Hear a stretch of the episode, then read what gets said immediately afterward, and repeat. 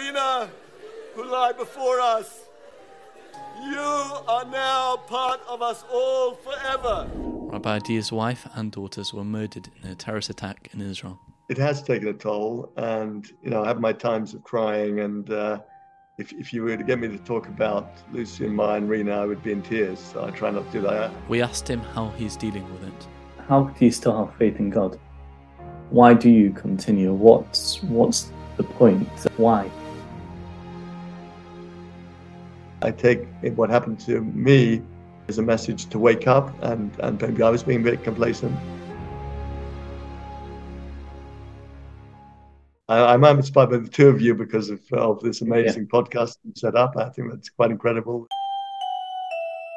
Hello, guys. Welcome back to the podcast. We're talking to Rob Leo, Rob Leo Dee. Uh, do you want to talk about what happened on the 7th of April?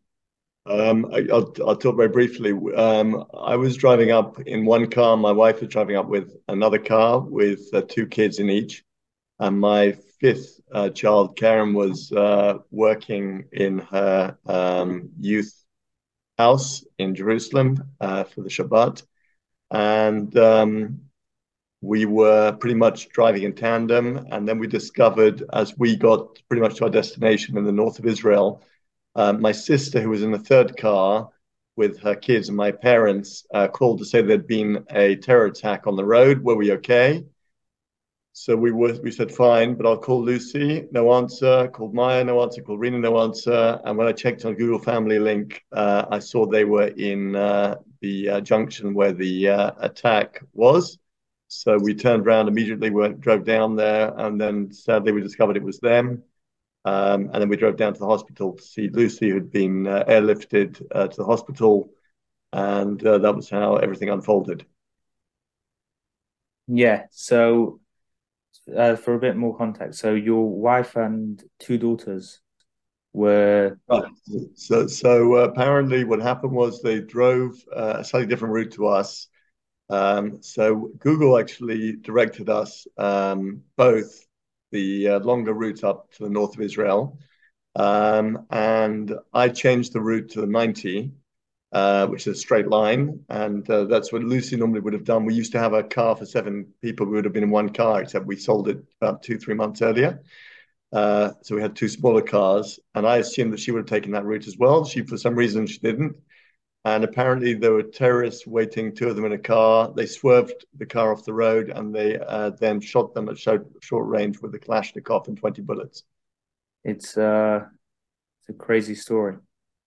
How so? You've you've spoken about this. It, it happened about three or four months ago, and you've spoken about it um, uh, multiple times in different podcasts. How has your feelings changed since four months ago, or like how how how do you feel towards it now? Um, well, it's um, you know it, it, it's sort of unbelievable, and uh, I guess part of the way that uh, we deal with it is by denying it happened. But it, I guess over time, it becomes more believable because uh, we miss uh, Lucy and the girls, and uh, their absence is is more and more uh, you know is is more um, poignant. So yeah. It's it's hard just as you as you're describing it about what happened. It's hard for me to even listen to it because as you can imagine, it's just you don't even want to imagine it. How how have you dealt with it? So as I said in the beginning, we we I guess we were running on adrenaline, so we sort of uh, managed to cope. Um, I drove down to the site, and then afterwards I drove down to the hospital despite what had happened, um, which people couldn't understand. But I think that uh, that was just adrenaline. And then, um, uh, well, we had 30 days of the Shloshim, the 30 days of mourning. And um, I said to my kids, look, we had phase one of our lives. That was with seven of us, two parents and five kids. And now we are in phase two, and that's one parent and three kids. And uh, you know, phase one was happy and we have no regrets. And phase two is going to be happy as well. We've got to be able to live it with no regrets. And uh, it's tough. You know, we're all suffering and uh, we have ups and downs, but um, life has to go on. Uh, you can't uh, jump off. It makes it, it sounds so easy in theory. Well, we've we've had a lot of support. I have to say the community here in Efrat um, is fantastic. So we haven't had to cook any food. They've been cooking for us. They looked after us during the shiva. Haven't had to make any decisions at all for anything. Um, and um, the kids you know, back into their routines pretty much, um, and that helps. Um, uh, yeah, you know what? Uh, we had a birthday party for Lucy yesterday. It was her birthday and we invited 20 of her friends round and, and we went around the room and everyone talked about the impact she'd had on their lives. And it turns out it was a very big impact in everyone's life uh, obviously on mine and the kids as well. But the thing about lucy was she was very much um, self-made. She um, came from a family where um, her parents split up when she was 12 uh, and she had two uh, twin sisters of three years old and she was left looking after them basically from that point for the next six years till she went to university. And um, she um, did her Bat Chayil course in a in a shul in London. Um, and I discovered only during the shiva that um, the teacher apparently her, her, father approached the teacher afterwards and asked for private lessons. So she went for th uh, three years to private lessons to this uh, teacher in the suburb, who um, really taught her everything about Judaism, and uh, she would help her make Shabbat. She would spend Shabbat with them many times, um, and she really formed herself. And um, she was very resilient, very robust, and she wanted uh, her kids, our kids, to be robust as well. So she, we brought them up in a way that they were very independent, able to cope through pretty much everything. Uh, they were in charge of everything in their own lives. Um, we're very close family, but uh, there was you know very little uh, you know coddling. Um, so and I, I, she brought me up as well. I mean, she sort of made me independent, and uh, she transformed my life. She transformed their lives. She transformed all my friends' lives. She was quite demanding in the sense that you know she expected everyone to be the best they could be, and she um, really encouraged everyone to to to to grow, and uh, that was her impact. So you know, she's left us very well equipped in a strange sort of way. At what point during your life did you meet her? Well, when did you meet her? Um, so there are two stories, but I'll, I'll, give you her story out of respect for, for Lucy. But uh, I was at Cambridge University and I left in 94. She was in Oxford University and a friend of mine was doing a PhD in maths in Oxford and I went to visit him for Shavuot in 1995. So uh, along with another friend from, uh, from Cambridge and uh, it was for Shavuot. And Lucy um, was organizing Tikkun Leil, so that was like all night learning for Shavuot. And the rabbi that she'd organized in Oxford uh, called her from a car um, two hours before the Chag came in for the festival and said, um, I'm sorry, but basically I've got a better offer and um, I'm not coming. So she depended on him to, to, to teach uh, Torah lessons for um, six hour slots.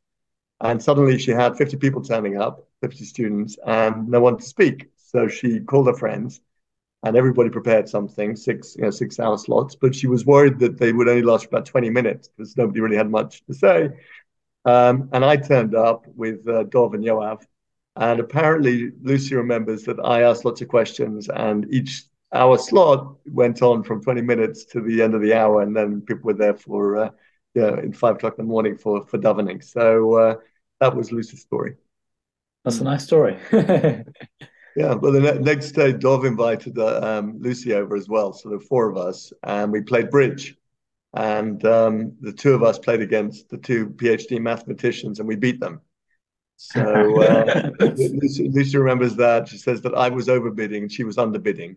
and that, that continued throughout our lives. That I, I bid and she underbid. So uh, we, we, were, we were a good team. Sounds like a match made in heaven it was, you know, it was. It was. I, have said to people that, uh, you know, it, I, I, think people imagine that it was this perfect uh, harmony, um, but in fact, it was quite. Uh, you know, it, the, the kids would testify that we were quite uh, vociferous quite a lot of time with each other, and um, I think the uh, Rabbi Eliezer, the Gemara says on the on the verse of the Torah that says that uh, Eve is an Ezer Kenegdo that she is um, a helper against him, against Adam.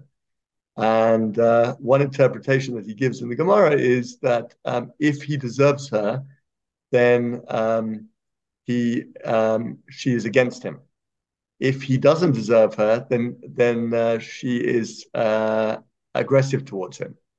So the best scenario, according to that version of the Gemara, is that actually a husband and wife should have a lot of tension in their relationship, and and I think that's very good because it means that you bring the best of each other out. In other words, you uh, you know she she was pushing me always to to do a bit more, and I was pushing her to a bit more, and um, if it's done with respect, then then uh, you sort of you grow, and that's uh, that's a healthy relationship. Which is again, it's different to what one normally thinks. You know, when you're looking for a spouse, you think that you want something which is peace and calm or whatever.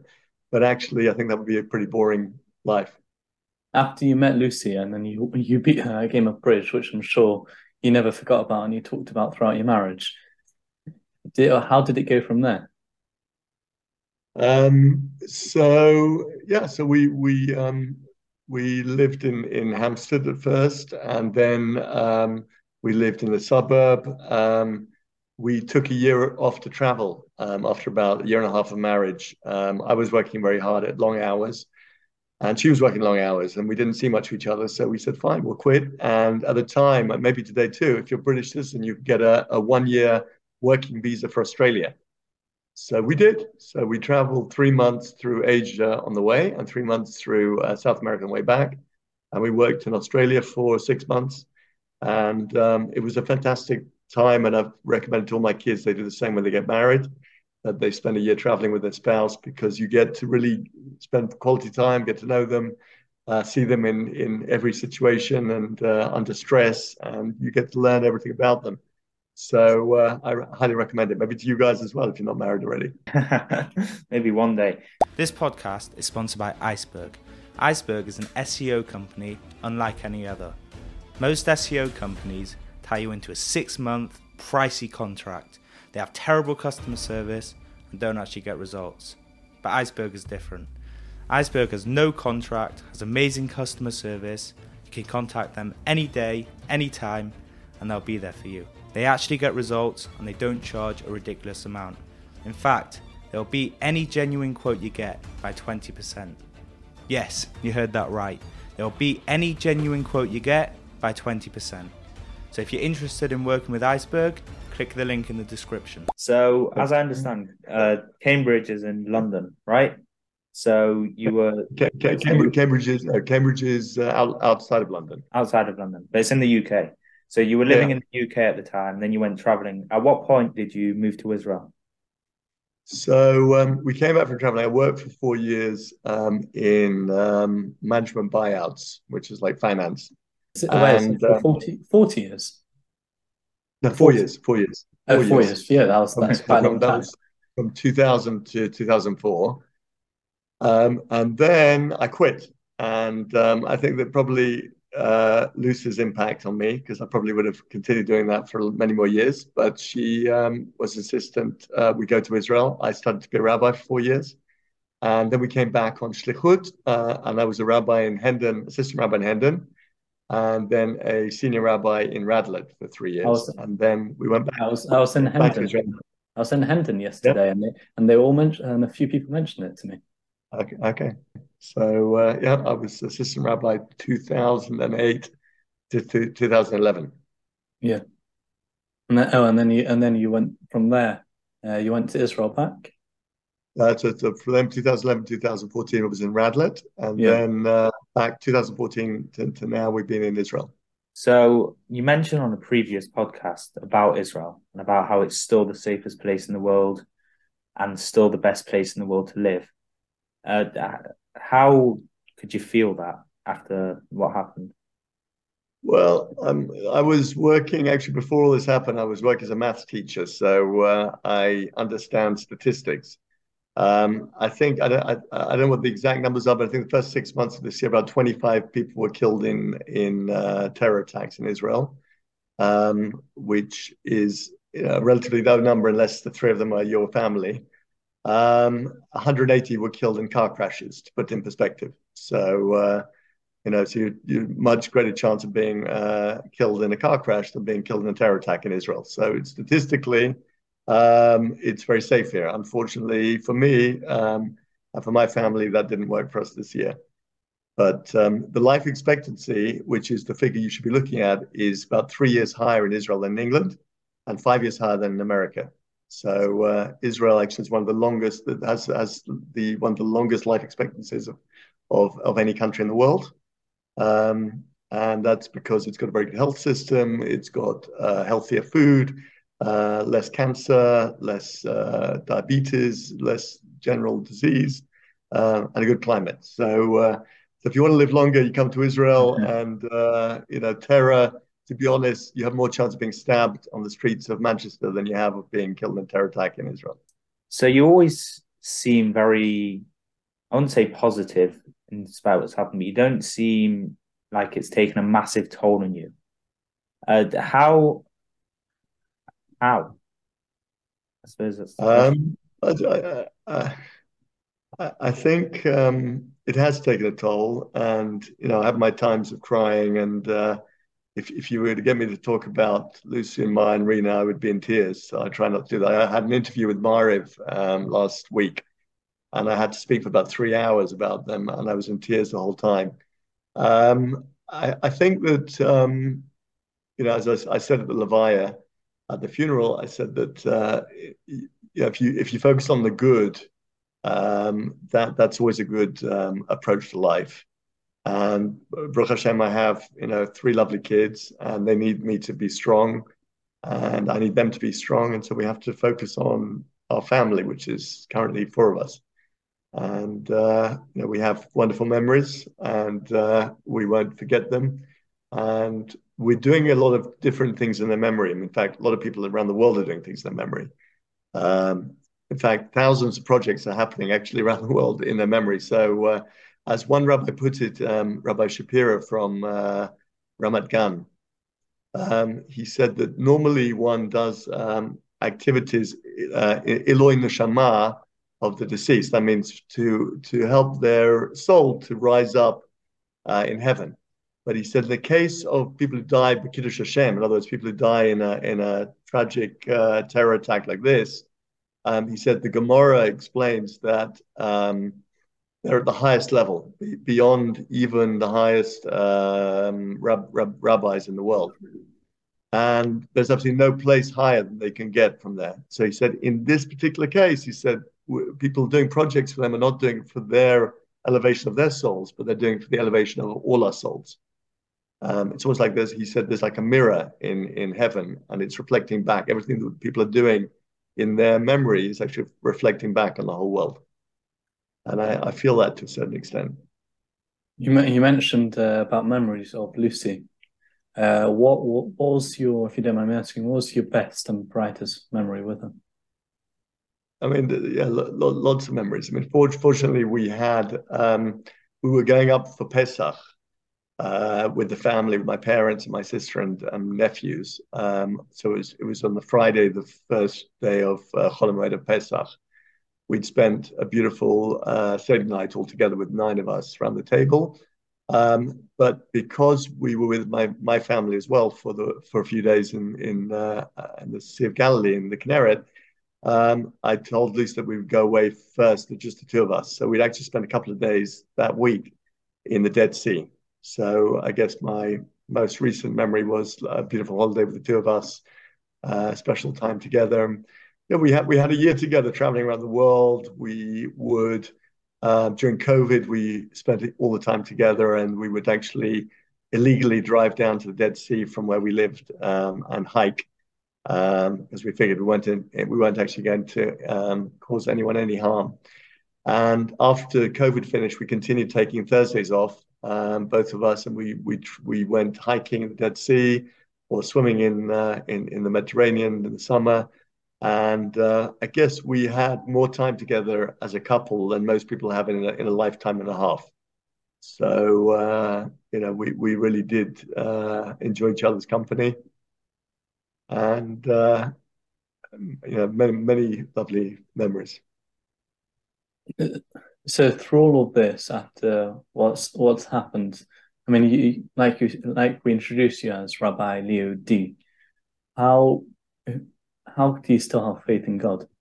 Well, it, so I always always think of um, the um, Chief Rabbi Sacks, that's Al, and uh, he always talks about a particular Holocaust survivor. And I guess I'm a Holocaust survivor. the Jewish people lost a third of the uh, the population in the Holocaust. I lost 44% of my family um, two months ago.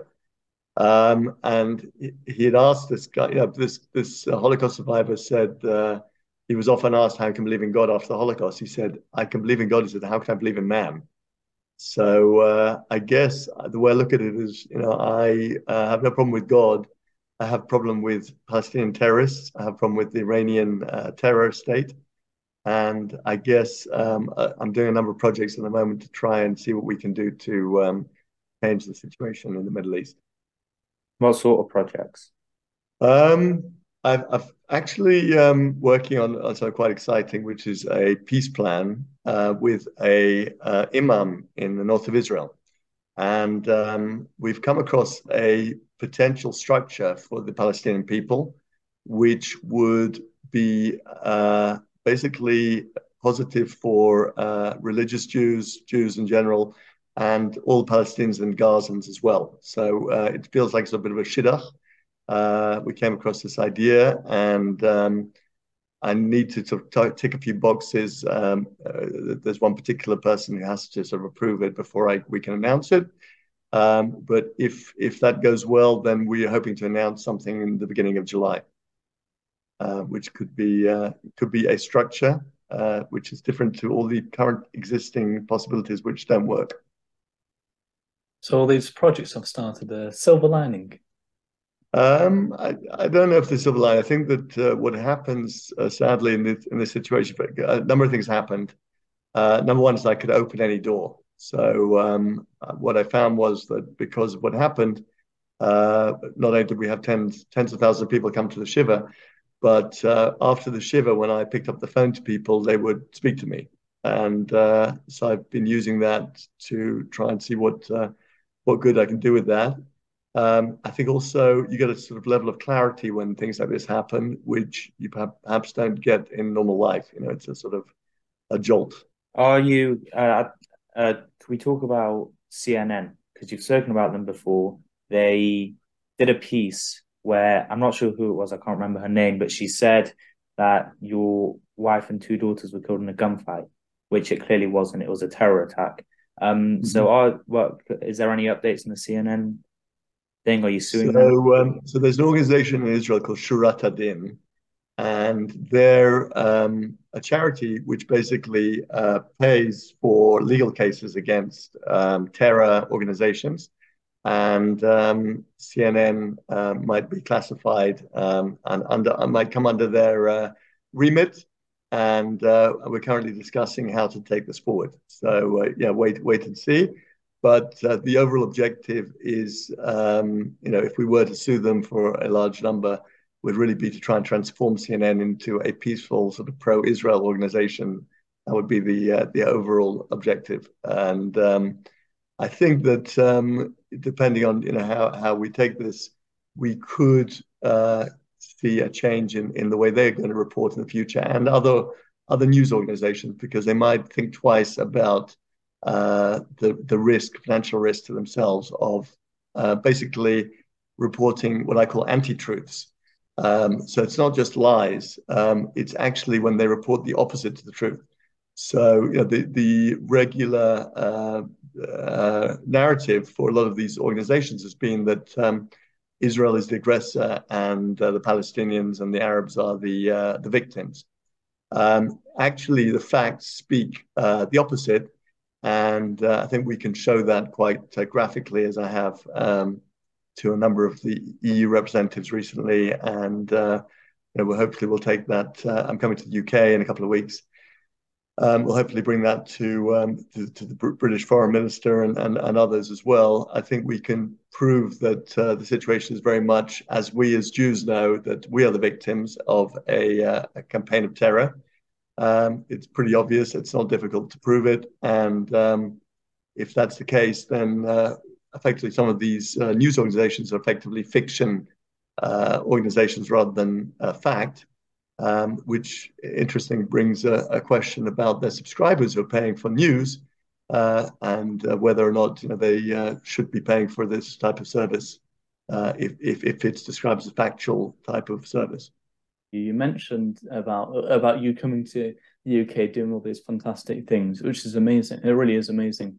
And is there anything else also that's uh, just to hear about all the all the project or something else you might be doing? Is there anything else that? Uh... Um, something else which I'm interested in. I don't know how much uh, impact we have, but um, there's interesting issue in Israel regarding uh, conversion. It's basically a conversion crisis. Um, why is that? Because um, the conversion in Israel was set up for individuals who come to uh, a shul, let's say in England or um, America or South Africa, somewhere, and they want to convert. Maybe they have a Jewish father. Um, they join a synagogue or they attach themselves to a synagogue. They become close to the rabbi. The rabbi then can refer them to um, the Israeli authorities for, and they get a visa and they come to Israel. They can convert, or they can convert locally, and that system is what's been in place for about the last 100, 100 years or so. Um, there's a new phenomenon which you may not be aware of, but it might be something for you to uh, to, to maybe make a podcast about. In Africa and South America, other parts of the world as well, there are whole communities of Christians who are becoming Jewish, and uh, we're talking tens of thousands. Um, there's a very nice book actually about um, Jews in the Andes.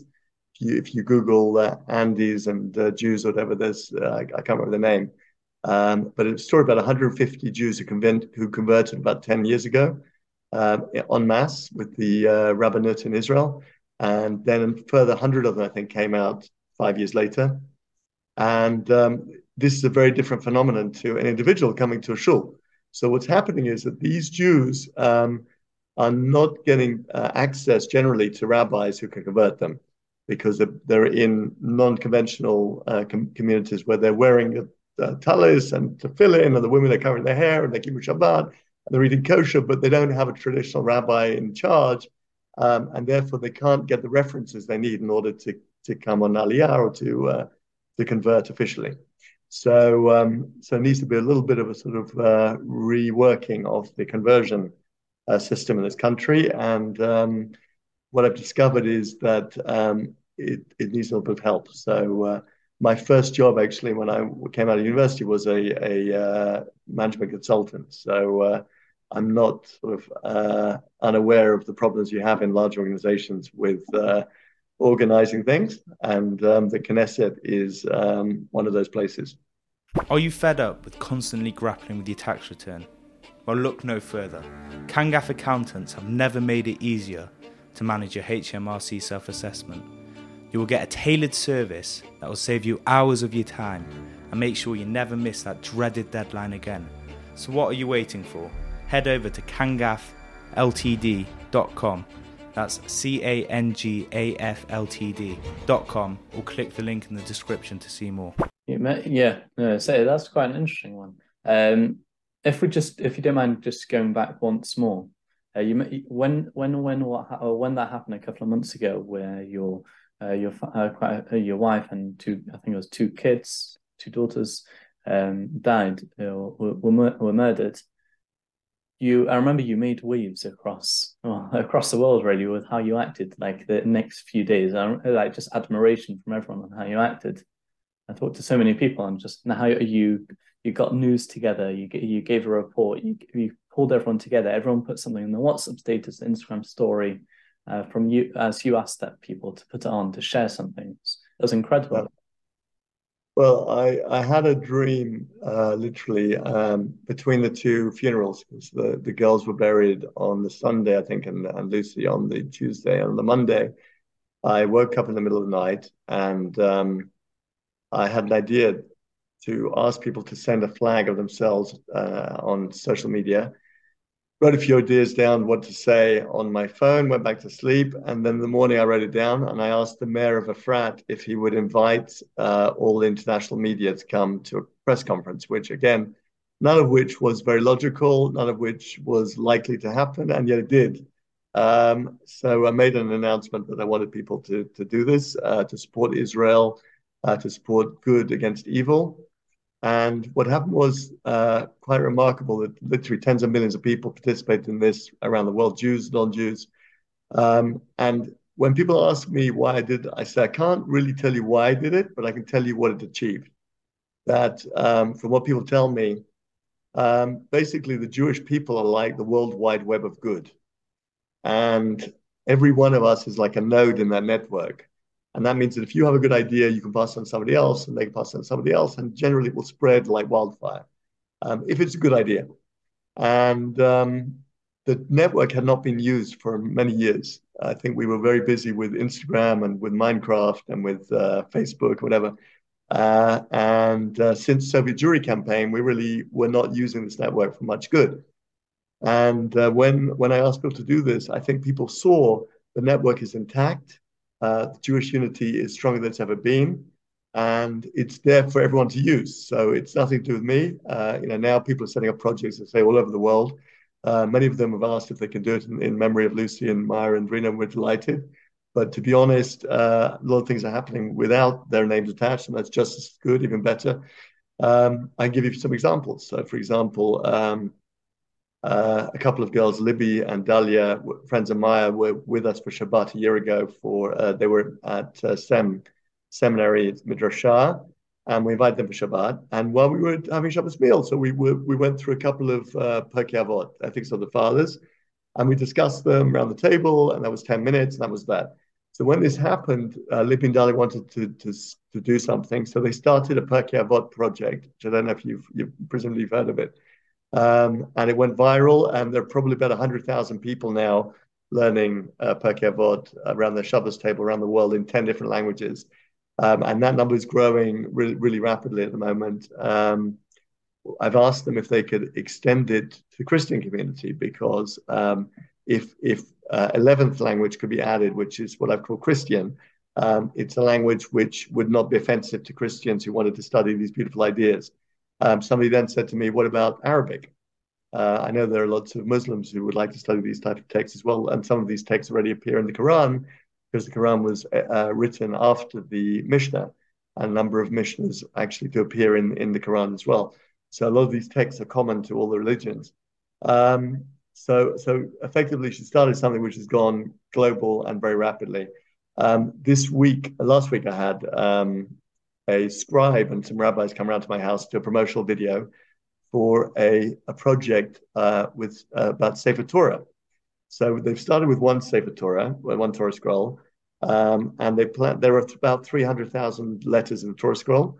They plan to get each letter written by a different uh, person in Israel, child, woman, man, doesn't matter, um, and they can fund it because people pay like five or ten shekels per, per letter with the funding they get from that, they can actually write another four or five uh, scrolls. The plan is to do 50 scrolls, which would be about 15 million letters, and have every Jew in the world write a letter in the Sefer Torah in this project. Um, so whether or not they will get around to everybody, I don't know. But I'm talking in terms of the scale of these type of projects. Um, you know, the, the, the sky's the limit. So uh, a Torah scroll may be coming to you soon. Uh, yeah, let's hope. Um, let I mean, you, you start like you have talked about some of your really amazing projects that you're doing, which is which is great, reaching people from all over the world, connecting people, connecting communities, connecting Jewish people. Um, let me, if you don't, I, I'll I want to ask you one question. So, most of this happened since the deaths of your the death of your wife and your two daughters, if I'm correct. Mm-hmm do you think this could be i mean you're doing amazing work. Do you think this could be to like sort of to fill the void? Um, yeah I, I, look at it differently. I, I say to people um, yeah this this week's parsha was shalach lecha um, which uh, god says to moses shalach lecha nashim send uh, for yourself uh, people right? And, and, it's basically it's about this, the uh, the 12 uh, spies who are sent to spy out the land of Israel. Ten of them come back, as you know, and say that uh, it's not a place to dwell. And two of them, Kalev and uh, Yeshua, say it is a good place. And what happens is that God punishes the Jewish people with the greatest punishment in the whole Torah, uh, in the whole history, which is basically he, he condemns the whole uh, people to death, effectively, over 40 years in the desert. and only those under the age of 20 will actually make it into the land of Israel. Anyone over the age of 20 is going to die in the desert and will never make it, there, including Moses, Aaron, and Miriam. So um, the question is, why was this such a great uh, sin, uh, given that uh, God already forgave uh, the Jews for the golden calf, which one would have thought was a more severe sin? So I want to give a, a different explanation to one you've heard before, uh, possibly. Uh, we know that Caleb, according to the Torah, went to Hebron. And we know Hebron is the place where Abraham, Isaac, and Jacob were, were buried. So I think that one could say that maybe uh, Caleb went to visit the grave of Abraham. Abraham um, was uh, the change agent of the Jewish people. Um, he was the person probably in history who changed the most from idolatry to being the first monotheist. And um, yeah, that was a tr- massive transformation. In the meantime, the other 10 tribe lead- leaders basically didn't want change. They wanted to live in the greatest kollel that existed in the world, uh, the greatest yeshiva, the greatest Jewish learning institution. They had Moses as their teacher. They had free food from the manna. They had clothes that never wore out. Um, and they were complacent. And they said, let's uh, just continue as we are. It's great. I have no complaints. And it was Caleb and Yeshua who said, let's, let's actually, let's move on to the land of Israel let's uh, make a change in our lives. And God punishes the people for complacency, basically, for, for not wanting to change. Maybe the message there is that Jewish people have to change. They have to constantly be on the change. They have to try and develop. They have to grow. And uh, maybe uh, I take what happened to me uh, maybe as a message to wake up. And, and maybe I was being a bit complacent. And uh, there is a, a, an idea in Jewish uh, philosophy that um, God punishes people or uh, brings upon us uh, disasters or tragedies often when we are complacent, and uh, and He wants us to, uh, to to move. So my advice to you and to the viewers is, you know, if there is something which you're passionate about, and you feel that uh, you want to do, do it. I, I, can see you two are, are entrepreneurs, so you, you, you're doing it.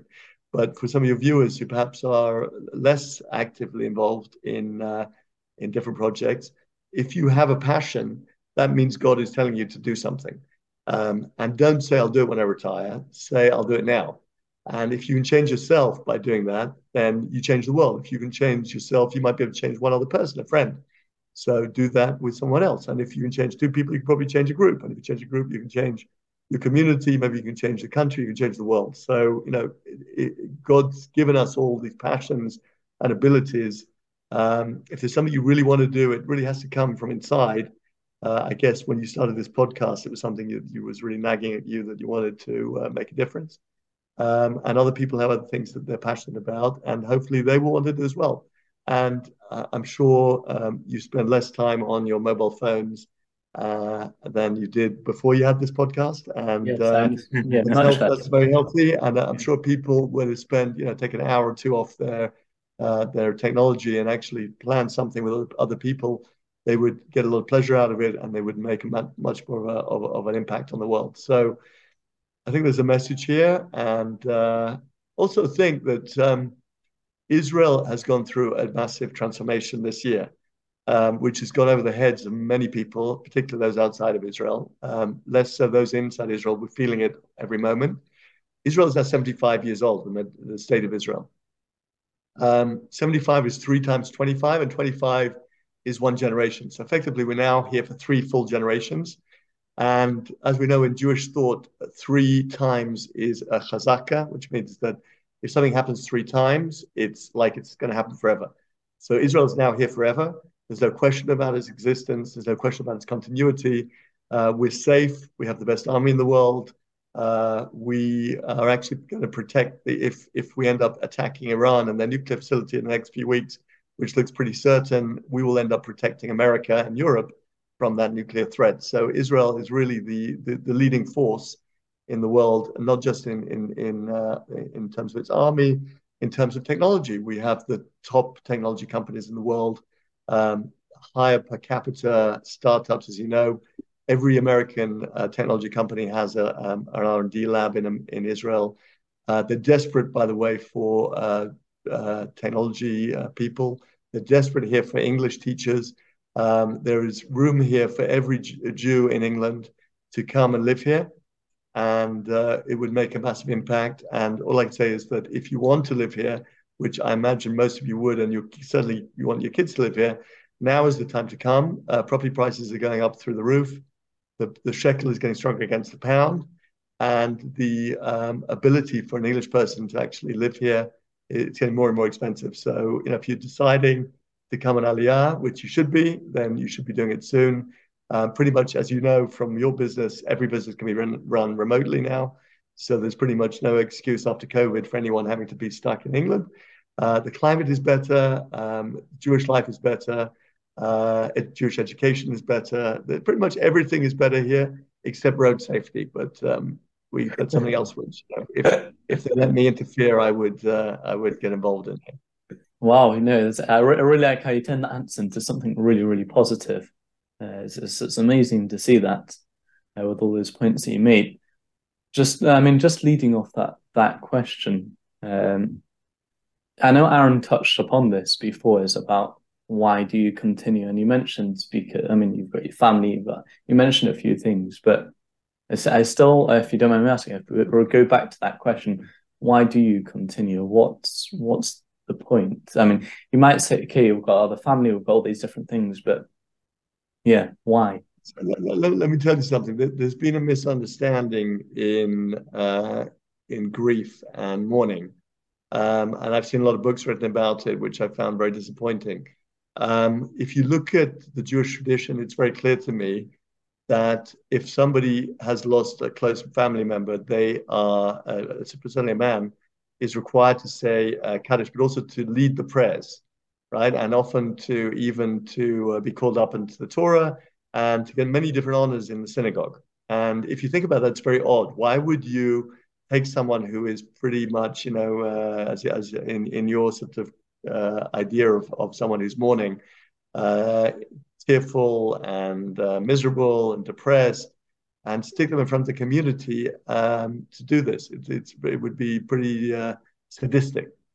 So I want to give you a different idea, which is that perhaps the Torah is saying to us and the rabbis that actually somebody who's lost a, uh, um, a family member should become an example to the community. They should become um, a um, yeah a, a, personal example. They, they, they, should rise to the occasion and provide uh, a different uh, outlook uh, to people who are complacent and perhaps who are living in comfort and without problems. Um, and I think that's what the Torah does. It sticks you in the front and and makes and and says very loudly to everybody in the community, if this person can still believe in God after what's happened, then you know what what uh, what excuse do we have? uh, for for not right. So you know, we, we, if you've got a good life and everything's going well, and you generally think it's all because of the hard work you're putting in, uh, think again because actually it's because you've been put there by God to do to do something more important. Um, one of the things that I learned from my daughter Rina um, was that um, she was very smart. She got 100% in every test she did in her whole, life. But she chose, when she chose high school here, not to go to the most academic, to go to the less academic high school, which was a boarding school. And um, the reason was she felt that if she could do the work in 10% of the time that everybody else could, she could spend 90% of her time doing something more productive. And she did. She made um, friends with a lot of girls. She uh, helped a lot of girls who were struggling uh, socially. Um, she helped girls who were struggling academically. She was very involved in her youth group. She was a youth leader. She used pretty much took control of the youth group and uh, even managed all the other youth leaders um, because it was a new uh, youth club that just started up. So she took control of that. And because she was so um, able in her academics, she had a lot more time to do something more useful with her life. And because of that, her friends remember her um, they've set up a huge number of different projects in her memory, and she's made a massive impact, continues to make a massive impact on this world. If she'd have just been a student at a top school and just been studying, uh, I don't suppose anyone would have much to say about her, except that she was a good student, which isn't really much uh, uh, much of a recommendation. So I think that um, there's a big lesson here, which is that you know if you're smart, um, that's not a reason to work harder at your studies but it's a reason to get your studies done quicker and to try and use that time more productively for something which is much more important and um, transformational. It's but yeah, just, it, it's a really good mindset to have. I just I, I want to know how your kids how how you've managed to put that onto your kids and whether your kids have taken these same roles that you're taking, which is trying to do more and, and be more after the uh, after what happened. I, th- I think that uh, I mean the kids, you know, it's different for them because they they have their school. Um, Keren is working hard in her. Um, she's in a Beit Yeled, which is a um, they don't have it in England. It's it's um, kids from abused families are put by social services into like a into a house uh, with multiple flats, and they have a religious couple with a couple of kids um, who are the parents, and they have uh, 12 boys or girls of different ages who live together. These are the kids. And they have uh, girls who are doing national service who are the helpers, and they live together in a separate flat, about 20 of them. And um, every morning she gets up at six o'clock to help the kids to have breakfast. She uh, gets them out to school. She then uh, looks after them from 2.30 in the afternoon when they come back from school till 10 o'clock at night when they go to bed and um, they literally are parents uh, to these kids. And she's making a huge impact actually since this happened.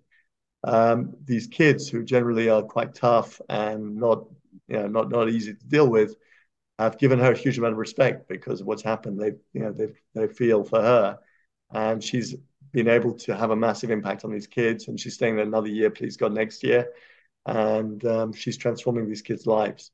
Um, Tali um, already got into the Air Force uh, just before this happened. She just qualified, which is quite unusual for a religious girl to get into the Air Force as a pilot, uh, pilot training at least.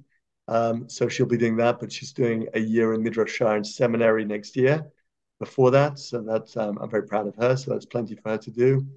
Um, and Yehuda's just got into the top high school, one of the top high schools in Israel, uh, which is actually in Efrat. Uh, it's a boarding school, um, but they get up at 6.45 in the morning, uh, start Torah studies, so Shachrit Torah study till about 12, 1 o'clock. Then they study secular studies till about 5 or 6 o'clock. Then they have another couple of hours of Torah. 8 o'clock, they finish uh, their official learning. Then they have uh, uh boarding school until about 10 or 11 o'clock at night. And then they go to bed. So uh, that, that's his his schedule as of um, of September. So uh, they're, they're pretty busy kids, and uh, you know it's it's uh, it's a good life in Israel. I mean that's uh, you know they, they, they get stretched, and um, there, there are tremendous opportunities for, for kids and for adults. I mean, do you just want to give a quick word of inspiration to people that are uh, listening before I we end? The whole podcast has I mean, yeah, it's been inspirational, but uh, I, I, think that um, my, my greatest inspiration would be, um, you know, I, I want to be inspired by you. I, am inspired by the two of you because of, of this amazing yeah. podcast set up. I think that's quite incredible that uh, at your age you're uh, you're already doing something this this great. Um, I think that everybody is capable of um, of doing something something great. And as I said, it doesn't have to be for the whole world it can be for one individual, for yourself. You know, you could learn something for the first time. You could become an expert in something. You could uh, help a, a, friend to do something. You could visit uh, elderly people. You could work with them and, and, and inspire them. Um, there, there are many different things that people can do, um, and it really depends on them. Everybody has one thing which they're meant to do and generally they, they have that feeling inside them that they want to do it and usually they put it off and put it off and say you know i prefer to sit in front of the tv or, or uh, in front of my my telephone. Um, so i guess the inspiration is please, please inspire yourselves. Find find what that little spark is uh, and work on it and uh, and develop it because every single one of you can change the world. And uh, you know no, no one is more special than anybody else. We all have the ability inside us to uh, be transformative. And that's something which I learned from Lucy and the kids learned from her. And uh, we're going to continue doing that, please God, the rest of our lives. When we, before we started this podcast, I didn't know what to expect, but now after this, it's, it's really inspirational. And it's yeah, it's it's a beautiful podcast. I think it's really. I hope I hope it's really going to help a lot of people. Okay, thank you. Shalom. Thank you so Thank much. You.